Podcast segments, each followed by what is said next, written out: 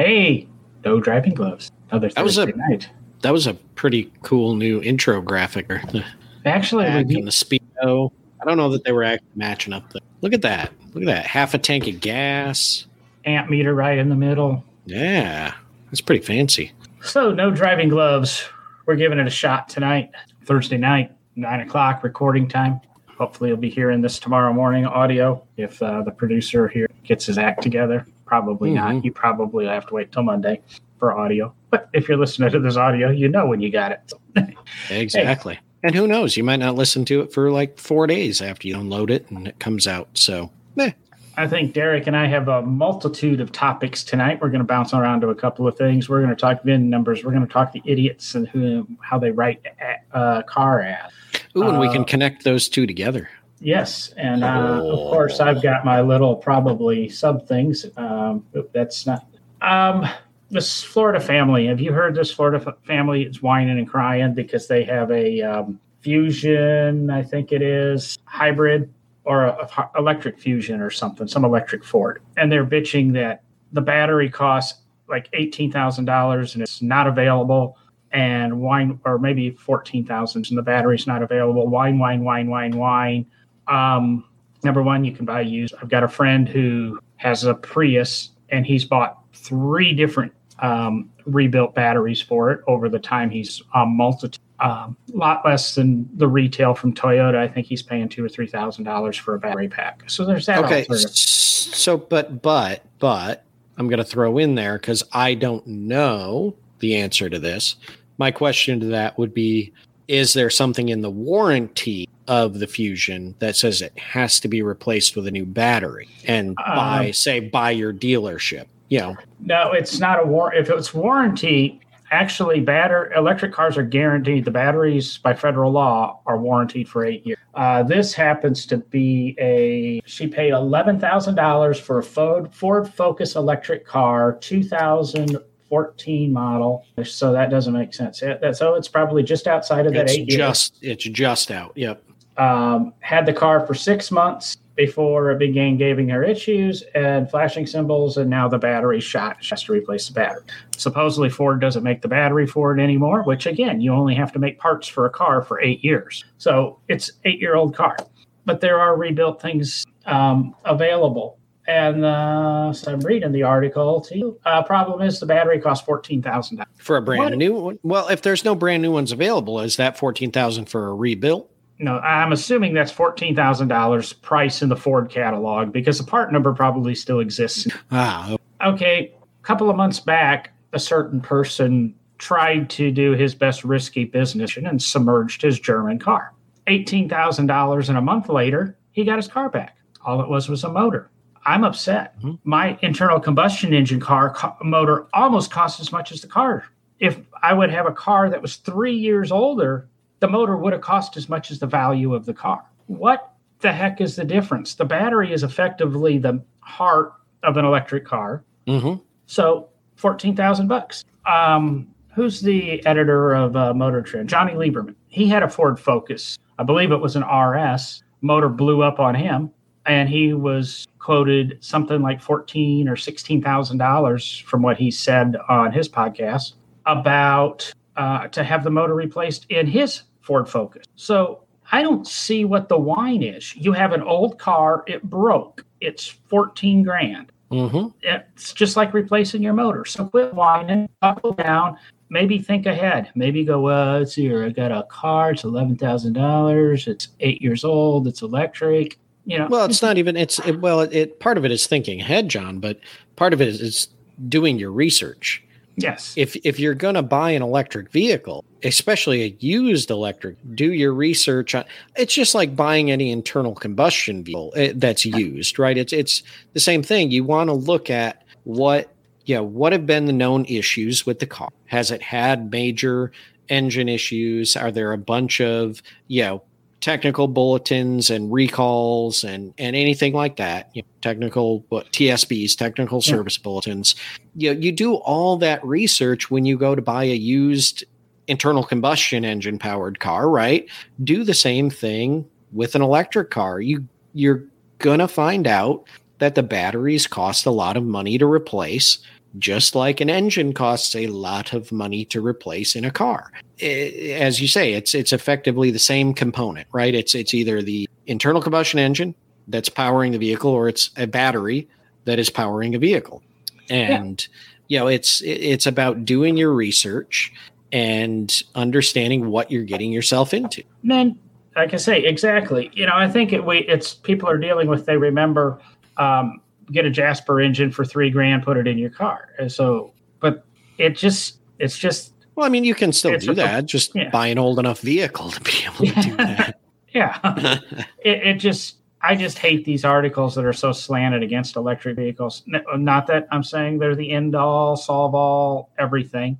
Uh, except Berkshire Hathaway may have actually made a big leap. In I don't know. We want to talk about that. I've only heard some brief sn- snippets of that. I was going to say, evidently, you heard something I haven't because I haven't heard anything about Berkshire Hathaway. Um, there is a dry lake bed in California, massive. Um, I mean, uh, thousands of acres that Berkshire owns. Let me see if I can figure out the name of it. I'm trying to think of which, because there's El Mirage, but don't think the that's Salt, private. Salton Sea.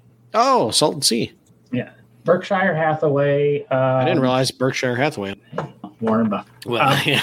What Warren, doesn't he own? Warren Buffett's Berkshire Hathaway is one of the prospectors in the California Lithium va- Valley.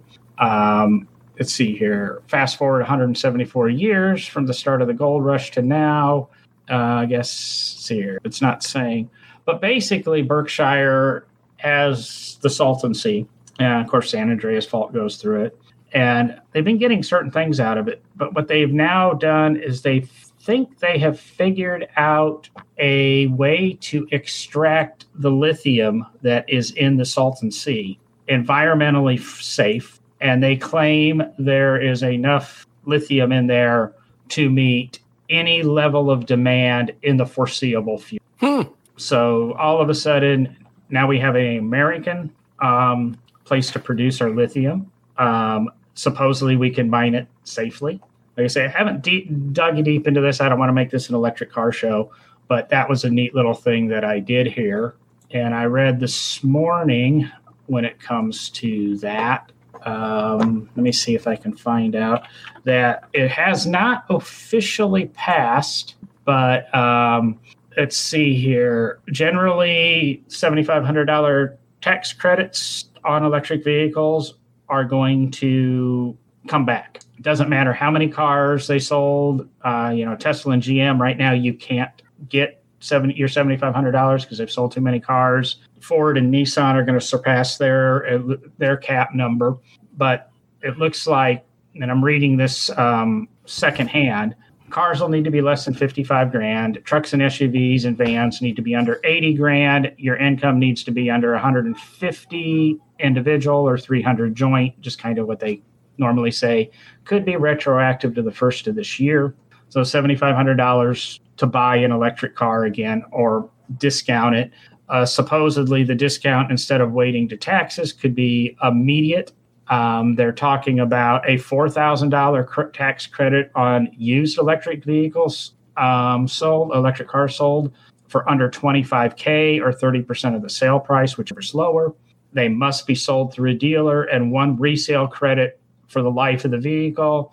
And the income li- limits are half 75 and 100. And you can only take one credit in a three year period. So looks like the government's going to, I don't know, is that I'm not going to get in politics, but the government's going to Yeah. th- throw that $7,500 in there. And then the person that I was reading this from posed the question the Tesla Model Y is priced above 55K, and the government's saying that that would not be covered um, under this uh, uh, $7,500 because it's too expensive. However, Tesla considers the Model Y to be an SUV. So maybe this is a topic for the future. What defines a car as an SUV? Mhm. Yeah, I think so. Now, now, of course, the Model Y is built off the Model 3 platform. So you know, the Model Y is just effective. But that was another thing that I came across my desk. I'll throw that one out. Intriguing. Intriguing. We'll save that for a later show. Yep, we'll save that for a later show. We'll look into the Berkshire Hathaway thing. Um, What's your bitch for the week, Derek? We'll line up Warren Buffett. Yeah, ah, it's not unheard of. I like You know, if we- I'm like two people separated from Warren.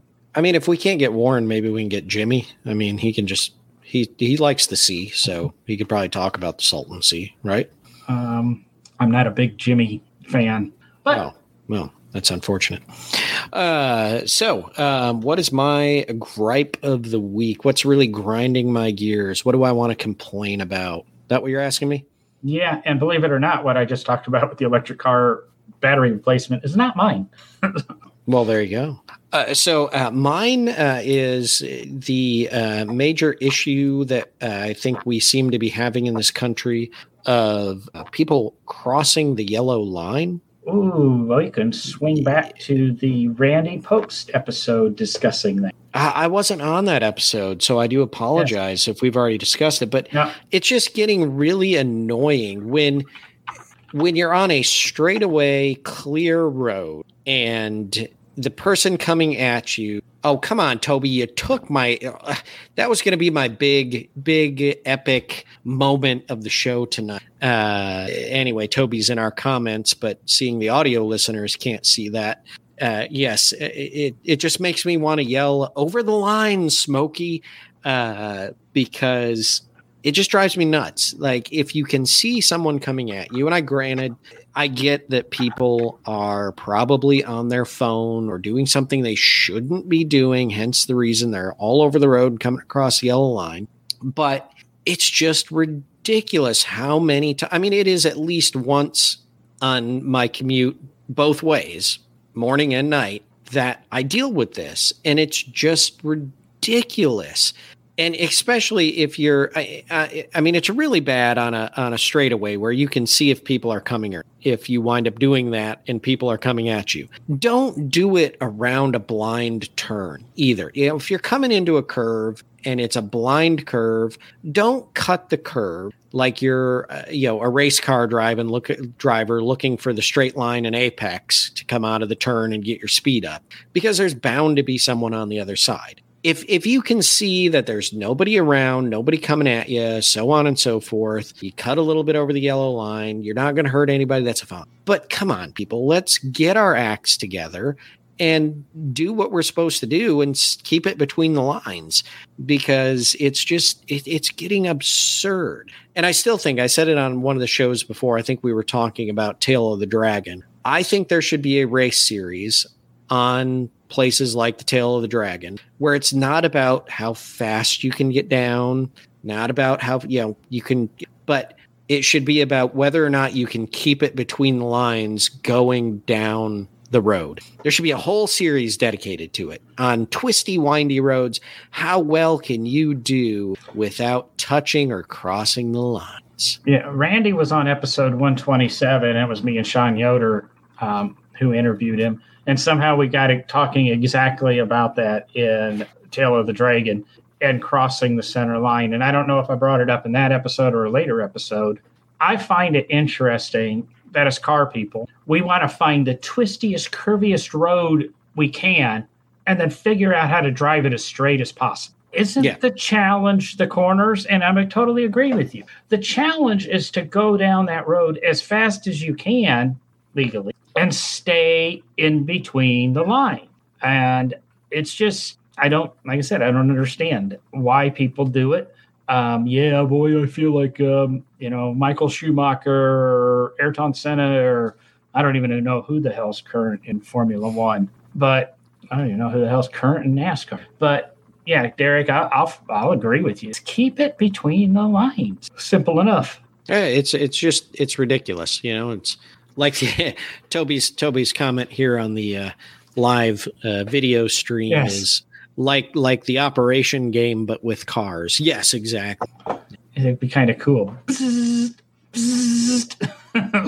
Actually, you know, we could probably you could probably start programming it because now they've got the the the I'm I'm going to call it for lack of a better term because we're talking about games, video games, stuff like that. Uh, you know, a lot of the cars now on the backup sensor have the rumble pack in the seat.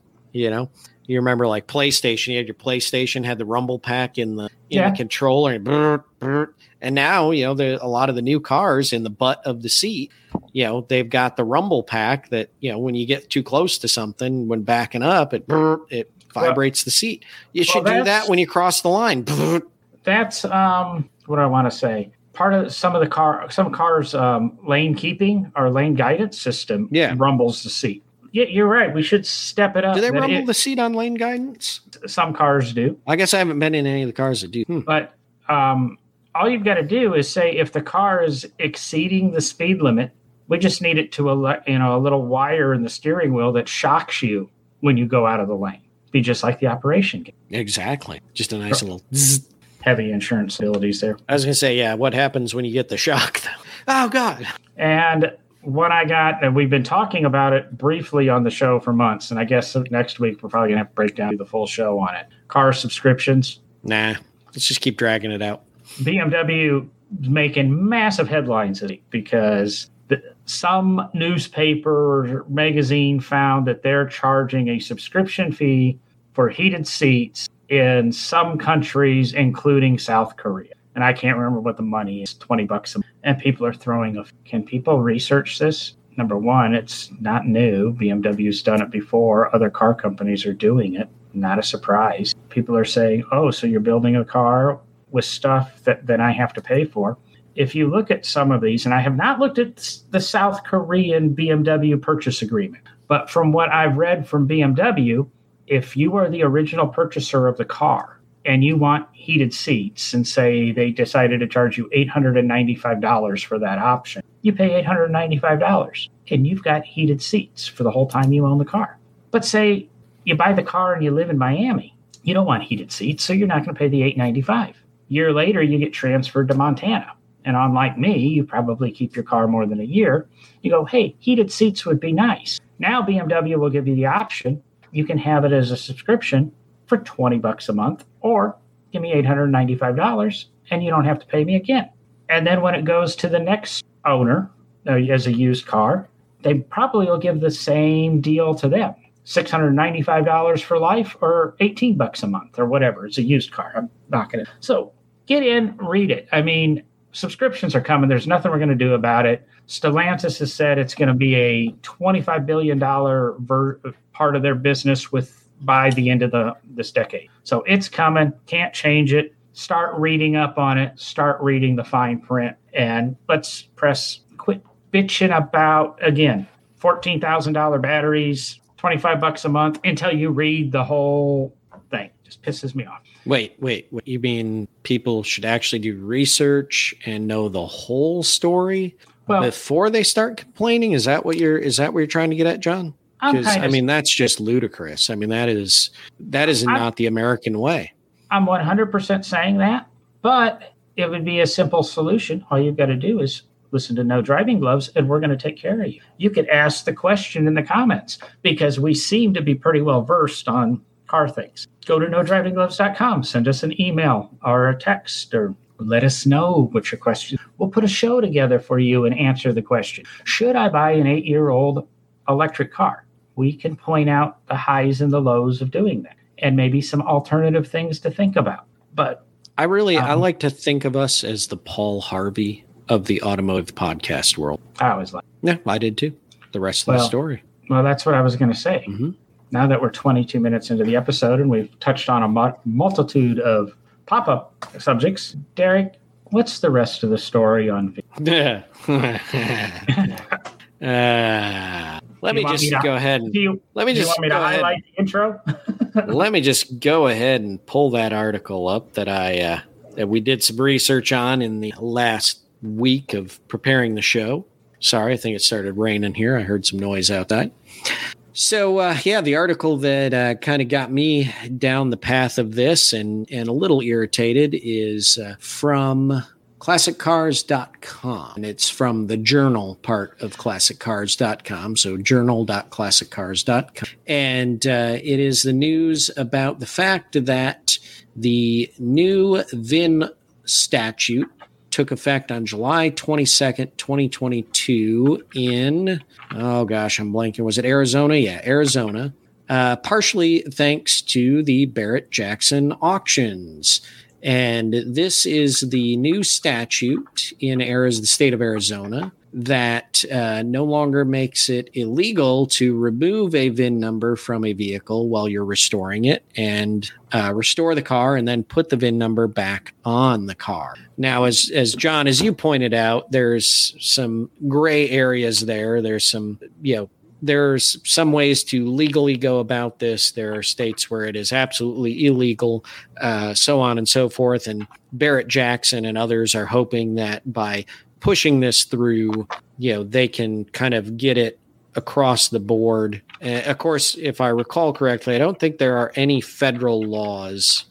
Actually, the article or the I'm trying to remember. Is it is it that the federal there is no federal law against removing the VIN number? Yes, and, there is no no federal law, but state right, law. But all precedence. the states are taking precedent, and you know, eh, coming from a restoration background and having vehicles that actually i should say only one of the vehicles that we own had the vin number removed before we acquired the vehicle i am not a fan of the idea of being able to remove a VIN number. And actually, it wasn't even a VIN number. It's on a car that is old enough. Of course, everyone knows that most of the cars my father and I own are too old to have VIN numbers. They just have simple serial numbers because they're before the VIN uh, VIN number laws and, and federal acts went into effect. But I'm not a fan of this because, yes, there are people out there that would be very, uh, you know, proper and honest and do the right thing in their restoration by removing a VIN simply to be able to take care of corrosion issues, something like that, whatever the issue may be they're having that they need to remove this thing and put it back on. But there are way too many people, and I think it outweighs the number of good people that are going to use this to have the ability to fake a car and change the VIN number and make it something that it never was. And of course, all in the name of. So I'm not a huge fan of this idea. I totally agree with you because most states do have a provision for this. Now, it's not necessarily the most convenient and easy. Um, Kansas, which does get a compared or mentioned in this because of an uh, unrelated well related that has a provision that you can remove the VIN number. However, you have to contact the state police. The state police have to come over. They remove the VIN number. They take the VIN tag with them, leave you a receipt. When you're ready to reinstall the VIN number, the state police bring the VIN number back and reinstall it on the car. So th- they have a provision. Now, part of what brought this to light was the gentleman who bought a Corvette in 2016 or 17 in Indiana who lived in Kansas, brought it to Kansas. And I lived in Kansas for a while. When you bring a car in from out of state in Kansas, and I actually you have to do it here in Alabama, but it, my, it was kind of funny with one of mine. Um, you have to go and show, you know, bring the car in. They've got to look at it, etc and somebody noticed the VIN number did not have the proper rivets, so they impounded the car and it's supposed to be destroyed. Well, Kansas is in the process of modifying their law, and for some reason, this Corvette still exists. Uh, guy's owned it for five or six years, but he can't touch it because it's still an impound. So there's some logic behind the Barrett Jackson law. It's also going to be interesting to find out. It's legal to do it in Arizona let's take Kansas for instance. It's not legal to do it in Kansas. So I remove my VIN number in Arizona, or I do it in California, and then I ship the car to Barrett Jackson. Barrett Jackson sells it to me, and I live in Kansas. I take it to Kansas. Kansas looks at it and goes, "This VIN number has been removed. We're gonna we're gonna crush your whatever '69 Chevelle SS that you know you just paid 180 grand for because the VIN number has been removed because our law doesn't permit it." So Barrett Jackson has made this legal for cars they sell at the Arizona auction, but they have not necessarily made it legal for you to own that car in another state. Mm-hmm. Uh, Toby said something here. I didn't read his whole comment. It's a slippery slope. it is. But um, well, I was thinking that today I'm a very black and white person, and that's the law know your laws. If you're collecting cars, know your laws. I don't know them for all 50 states. It would be nice, you know, could always research it. I know in Alabama, when I move here, they are, or I bring a car in from out of state, they're going to check it. They're going to look at the VIN number. Unless your car is on an, or in an enclosed trailer that it barely fits in, like a Caterham or Lotus 7 in a 6 by 12 enclosed trailer, and the inspector happens to be too large to get into the trailer and asks you to go in and read her the VIN number. Or him. Not, uh, yeah, or him. I was kind of, that's what happened to me. She could not get into the trailer to read the VIN number, so she had me read the VIN number. I could have made up anything. That car actually had three VIN numbers. It had the Caterham chassis number, it had a number from um, North Carolina, and it had a California number. California number was really important because when I sold the car, it went back to California. And because it had that California VIN number, made it a dream for the new owner to Mhm. I think it added Exactly. value to that Caterham.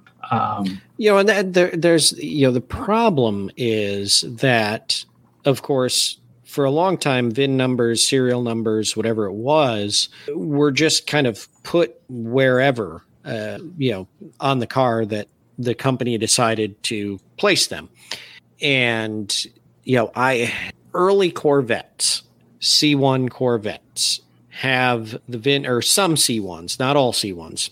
Well, early C1s, it's simply a plate screwed on the driver's door, and then you move to having it riveted to the steering column tube. And it, especially on the steering column tube, they have been known to corrode and have a number of issues with them, you know, not surviving terribly well. And the scary thing there is that if you say found a very significant Corvette in a junkyard from that era and it was beyond restoration, correct? So, say the fiberglass was just absolutely destroyed, the frame was so rusted that it just wasn't worth it, uh, the engine was missing or, you know, blown to pieces at some point. But this was an extremely important Corvette, had a strong history. And say you looked under the hood and there was a, you know, good portion, but not all of the, you know, early serial number VIN tag that was on the steering tube, column tube, still there. Specifically, the last six digits. All you got to do is pop that off, go get another C1 Corvette of the same year, have a new tag created. You have what you say is the original remnants of the original tag that you took off for restoration and had a new one made because it was, um, you know, so far badly corroded and so far gone. And you put that on this other car, and of course, change the numbers on the chassis and the the other stampings where it's you know consistent.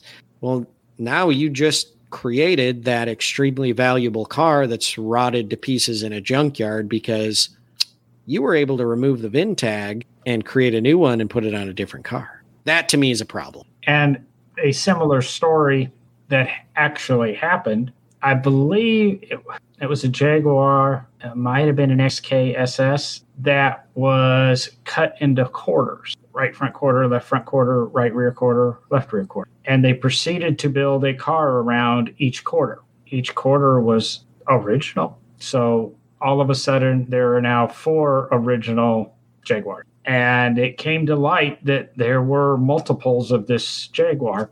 And it did. So people will do this. What Jaguar ended up doing is determining that the VIN number that is stamped on the left, uh, left or right shock tower, front shock tower, is what is required to be a Jaguar. So the other three weren't real Jaguars, even though they contained just as much original car as the one with the VIN number. But there had to be a decision made, however that shakes out. But there are, I want to say nefarious, but that's not the right word. Uh, though there are people Oh, I out there like that, will um, do anything because, frankly, cars are valuable. Um, I mean, Well, people, I want to. I people want to. I want shoot- to. people will shoot you over five bucks. Why wouldn't somebody fake a car over 50 grand? Oh Lord, people have fake cars over less than that. Yes. But here's the thing, also, and and you know uh, maybe I I should do a little bit more. I should have done a little more research. I apologize to our listeners. I should have actually maybe read the uh, House bill in its entirety. But in the article, it simply states that removing and reattaching the, VI, the vehicle identification number, the VIN, during repairs or restoration is no longer against the law. So here's my question. If that's no longer against the law, and they're simply saying that it's the VIN number that can be removed and reattached, and you have a Jaguar that the, I believe you said it was left front uh, stamping in the shock tower part of the chassis is what determines which car that is. What keeps somebody from cutting that part of the car out and putting it on a different car now? Because that's still part of the VIN number. So it can be removed and replaced. Exactly. Um, that's what I'm saying. This gets so shady. I, there are so many ways. Early to, on, early on in my restoration, um, restored a 64 MG, which was actually a 63. It was a really early production. Is that how? No, restored a 63 MG, and the parts car we used was a 64 MG. The VIN number on that 64 MG was actually prior to the 63 MG. Now you have to understand back in the 60s, especially with cars like that, they were titled for the year that they were sold, not necessarily built. So this early number car sold after, you know, in 64 after this other semi early number car. There was discussion, and fortunately, the shop and the um, owner were what do you want to say had some morals to them because it very easily this guy could have went from having a low thousands mgb to the 114th mgb ever made. Now granted it was 64 to 63 but at that point it doesn't matter because you're going to go you sell it by the vin number. This is the 114th mgb and geez they all rusted out so it's probably one of the five oldest mgbs on the planet. I have pictures of that 64 MGB cut up into pieces in the back of my old Dodge Ram pickup. Um, it did go to the junkyard and went away. But there's one of those instances that I wouldn't make significant value changes, but I bet you in the MGB world it'd make a three to six thousand dollar um, value difference on it from being say VIN number you know 117 to VIN number 3283 you know, so goes to a interesting podcast I listened to with Seinfeld and paying attention to numbers and how yeah. he's the number guy. Yeah. So here's my question: when when the 64 went to the junk, the scrapyard, junkyard, wherever you took it, did you did the shop you were working for or you yourself destroy the VIN? No, the car just went and it. Believe me, it did not go away, but our, our, the VIN did not leave. The car would have been what was put into the pile to go to the crusher or shredder almost immediately. Okay, just curious. Oh, did you want did you want me to go out to the warehouse and get you the VIN plate? no, no, no, no. I just because you know. Uh, many many a moon ago when uh, we had a parts uh, car for the 74 Pontiac GTO we had a another 74 GTO but it was a trunk back instead of a hatchback but we were using all uh, parts out of the front end and interior uh, but it was it was gone. I mean, it was it was in bad bad shape. We were just saving a few of the parts that we really needed. We got the car for free, basically, and uh, you know, but my dad being who he is, and and you know the way we believe in doing things, uh, you know, we made sure we knew the car was scrap. I mean, we were using the parts off of it. We cut the car up, cut it up quite far. Uh, but in the process of cutting it up, we ensured that um, all of the cuts damaged all of the chassis stampings, anywhere there was a number, including the VIN, uh, we were sure to destroy. That way, no one could strip it off the car and use it on a different. Um, that way, it was you know, we knew that it was gone and someone else wasn't going to fake a car with the the VIN number. So now, Toby pops up here with 60s Mustangs. The short story is the serial number is on the inner fender, and then there's actually another tag on the door. Mm-hmm. And you can change the front clip and not the door, and then have mismatching VINs, change the doors and not the front clip, and have mis- change the front clip and the doors and still have mismatching VINs. What's right? What's correct? And personally, in my family, this situation exists because we have the 76 Mustang ever built. Now, it's not running, it's not driving. It's probably if you leaned on the car, you'd fall through it. It's so rusted out. But we have the VIN number. those VIN numbers, I guarantee you, are worth money to somebody. Um, so I can't tell you where the car is. I think my dad's the only one of the car is. Um, but there's a long story with that. But there's you know another example of I'm going to send this car to Arizona and have it restored.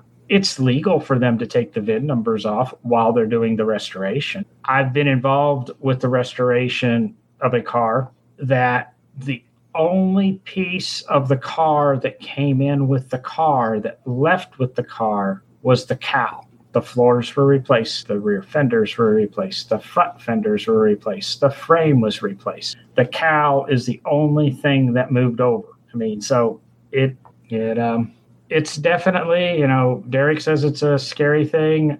Um, Toby's saying how slippery it is, um, and it really goes down to you know the states, and then you get into the states. Um, well, but before think. we go there, I want to jump in because you know we're talking a lot about just a, a, VIN number moving, you know, from one parts car to a different car, uh, being restored, so on and so forth. I think the the bigger problem that we have to understand is that not only not only that, but it opens the door to no. oh nice one. Uh, oh well, I've got I've got a well. Let's go back to the Chevelle example used. I've got a '68 base model Chevelle or a 68. Well, I saw an article just the other day about a, a 68 heavy Chevy Chevelle that's on eBay right. Completely rusted out Hulk, no engine. I mean, this thing is junk, right? But guess what? It's it's got VIN numbers, it's got other things that are important. So somebody's got a 68 Chevelle Malibu, you know, base Malibu, whatever, you know, six cylinder car, run on eBay, grab this heavy Chevy, which is the in between, right? Between the base model and they brought it out to basically give people options, you know, base model and there was the SS, but of course, to appease people, they had this heavy Chevy version. I don't know if you remember that, John. The person with the base model car goes out, grabs this heavy Chevy, gets the VINs off, of takes those VINs, swaps them out for their VIN on their Chevelle. Now they have the heavy Chevy and they can put whatever Chevy engine was appropriate at the time into that heavy Chevy, which you had your option of engines at that point other than whatever was being used at that time in the SS. That was reserved for the SS. Um, 68 would have been, was it 396 or the 454 that was re- reserved for SS that year? I think it was. Uh, I don't remember right I think 396 is. I don't think the 454 is until the 7 that could Okay. Yeah. But anyway, they could go out and put, if their car had a, you know, base six cylinder in it or the little uh, V8. I don't, again, I don't remember every engine that came in the Chevelle at 60, but they could move it up to a, you know, 350 block or whatever they want, a little higher performance. Well, guess what? My, my VIN says it's a heavy Chevy. It could have that engine in it, but yet the real car was a base model. That's that's where I'm also scared because now we're getting fake cars because you're taking a VIN. I, I mean, it's just I don't like it. Uh, that's just my take, and maybe I'm too much of a purist or too much of a a uh, honest I mean, guy, but I don't know. It's. I think you have valid points. Um, unfortunately, we de- we're dealing with lots of commas in a lot of these cars. Um, I tell you um, what, I'm gonna I'm gonna have a really cheap 71 Hemi Cuda convertible when I can find the right VIN number. I'll tell you that right now. Um, of course, now that I said that, if I hit the Mega Millions, you know, this week, and I can actually afford a 71 Hemi Cuda convertible, everybody's going to question it. yeah. Well, you see, I've got this Corvette alternator laying around here. I'm just trying to find the VIN numbers to go with it so I can there you go. a numbers matching Corvette. uh, so, ZR1, right? Is uh, C3 ZR1 or is it ZR2? No, it's no, it's it's a C3 ZR1 big tank convertible alternate. You didn't even know the car existed. That's a special one right there. I'm going to take three different VIN tags and combine them. you've heard of you've heard of one of one. This is one of none. so now we're talking about selling our cars. So you've went ahead and you've got your VIN number, and we can put it here. You got your fake VIN car. number, and you put it on your E30 M BMW, and then you go to sell it, and you put I have a BMW E30, and it's got PW, PS, PL, yeah, yep, PL, AMF, AMF, ABS. CD. Yep. Um, some of the acronyms for the options people understand. Very few people don't. anymore. Very few. If you now saying an E30 BMW, people buying E E30 MW BMWs, there's a lot, but I don't. What's an E32? I can't tell you this. I don't know if that. An E30 is roughly the late 80s BMW. Um, an E32, I don't know if it's the next generation. I don't know if it's a 2000. Tell me what the freaking model year of the car is. You have a 5 Series BMW. Tell me it's a 535i or 550. Don't tell me it's a BMW E46, you know, with a 5.5 liter, you know, V8.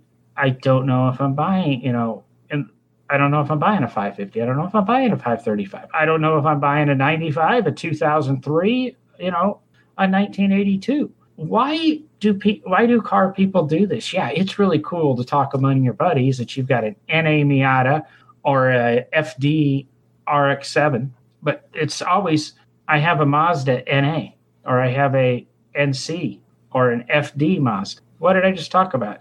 Unless you are a RX7 collector, you don't know what an FD is. Hell, I don't even know what the other designations of a RX7 are. I assume they're probably an FC and an FB, maybe. I don't know. Um, it just I see these ads all the time. You When know, I- I and maybe you know, I I hate it. I I absolutely hate. I, not that I I shouldn't say I hate it. I just think it's some of it's just unnecessary. Number who why why do you why do you have to list it in the ad? Number one, if somebody's interested in the car, they're probably going to reach out and say, "What options does it? Is it the fully loaded model? Is it a base model? Does it have this? Does it have that?" Maybe these maybe these ads are being written this way by these people to ensure that only another collector will buy the car that's going to understand the lingo and stuff. But uh, again, eh, but I see it. The problem is, I see it in the local, you know, free auto traders. You open one of those up, and somebody's got an ad in there, and they're like, "I got a 1997 GMC Sierra, uh, PWPL, uh, PS, uh, ABS, uh, AC, uh, BG Day FQPRLT. Uh, uh, what? Uh, Like Four you're W, selling a used car, four WD with LSD and a five speed. FWD, AWD, part time AWD. Yeah, most people don't know there is no such thing as part-time AWD. There's part-time. uh, Yeah, exactly. Uh, so the, the acronyms it, it drives me nuts on the mini boards. Uh, got an R52 mini, got an R56 mini, got an R60 mini, got an F60 mini. I drive an F56 mini. Um, what? And it, it it took me a year to figure out I drive an F56 mini. Did you ever did you ever find a FU Mini? Not yet. But you get on there and you say, well, I've got this or this or this is for sale or I've got these pieces from, and ha- half the people on there are going to have to go look it up. Tell me you've got an exhaust system for an 04 to an 08, you know, Mini Cooper S. You know, that, that works for, or tell me you've got it for, you know, a country, first generation countryman. That even helps narrow it down. And we're not dealing with, like I said, R60s and F60, you know, Q7s. And it just, that absolutely frustrates me. I'm talking to car people here primarily. We are a car podcast. Will somebody tell me why you do it? Is Derek right? You just don't want your FD Mazda to go to a non fan, which when I'm selling it, I don't give a damn who buys it. It's all money in the end. As I was gonna say, if you're selling the car, you should. Well, okay, maybe I shouldn't say that. Okay, if I'm selling a Ferrari G 62 250 Ferrari GTO, I might care who the next owner is, might care where the money comes from, but As long as it's clean money that's not going to get taken away from you, do you really care? exactly. But I, you know, I say that, but then I'm also the person that deep down at heart, you know, if I was to sell one of my cars, I'd probably, well, with some of the cars, not all the cars, but, you know, a few of the cars, I'd probably want to make sure I'm putting it into a set of hands that's going to love it and care for it and all that. But again, if uh, as you're saying, John, there there's probably a big difference between uh, selling a Ferrari, you know, 250 GTO, and you know your 97 GMC Sierra, and how you're going to list that, and how much you're really going to care who that 97 GMC Sierra goes to, and whether or not they understand what PWPL, PS, ABS, uh, AC, EFI, everything else really means.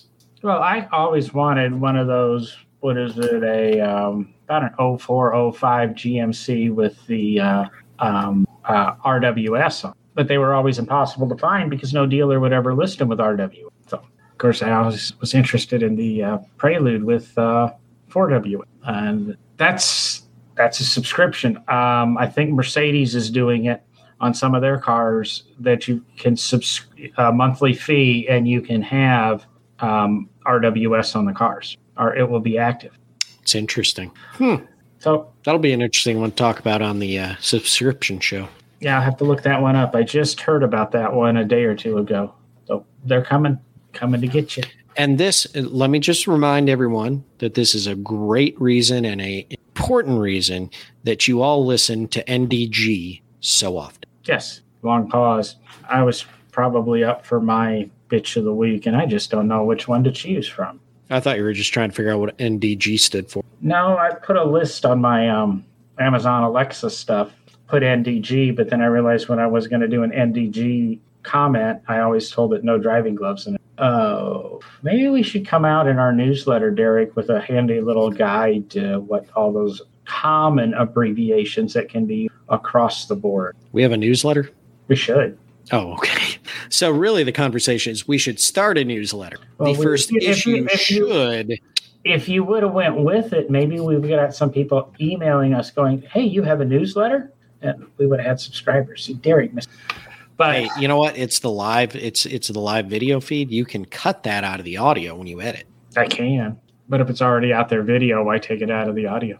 Okay, you're driving through a parking lot or city streets and somebody just decides to stop and then they put their flashers. Where this happened to me that irritated me is I'm driving through a complex and the person in front of me just flat stopped. And of course, I came to a stop behind them. And after a moment or two, I guess they realized what they did. And then they turned their flashers on as they sat to wait for somebody. Immediately to the left of them is another lane of traffic, small parking lot, not very busy. Immediately to the left of that, or adjacent to that, is about 60 empty parking spots. Too damn hard to pull into a parking spot. You could have even pulled in parallel without anybody notice. But no, you stopped in front of me. You put your blinker or flashers on. I go to go around you as somebody's coming the other way at dusk with no headlight. Um, because you were too lazy to pull into a parking spot, you about crashed your car, my car, and somebody else's. Oh, wait, can we complain about the guy that didn't people that don't have their headlights on at dusk as well. Seeing you threw that in there, can we just can we get that one stuck into this week? Well, we probably could, but that gets into the people who don't turn their headlights on when it's raining. Uh, people that oh, I have daytimes running lamps, my headlights are on, but they forget their taillights are. Um, mm-hmm.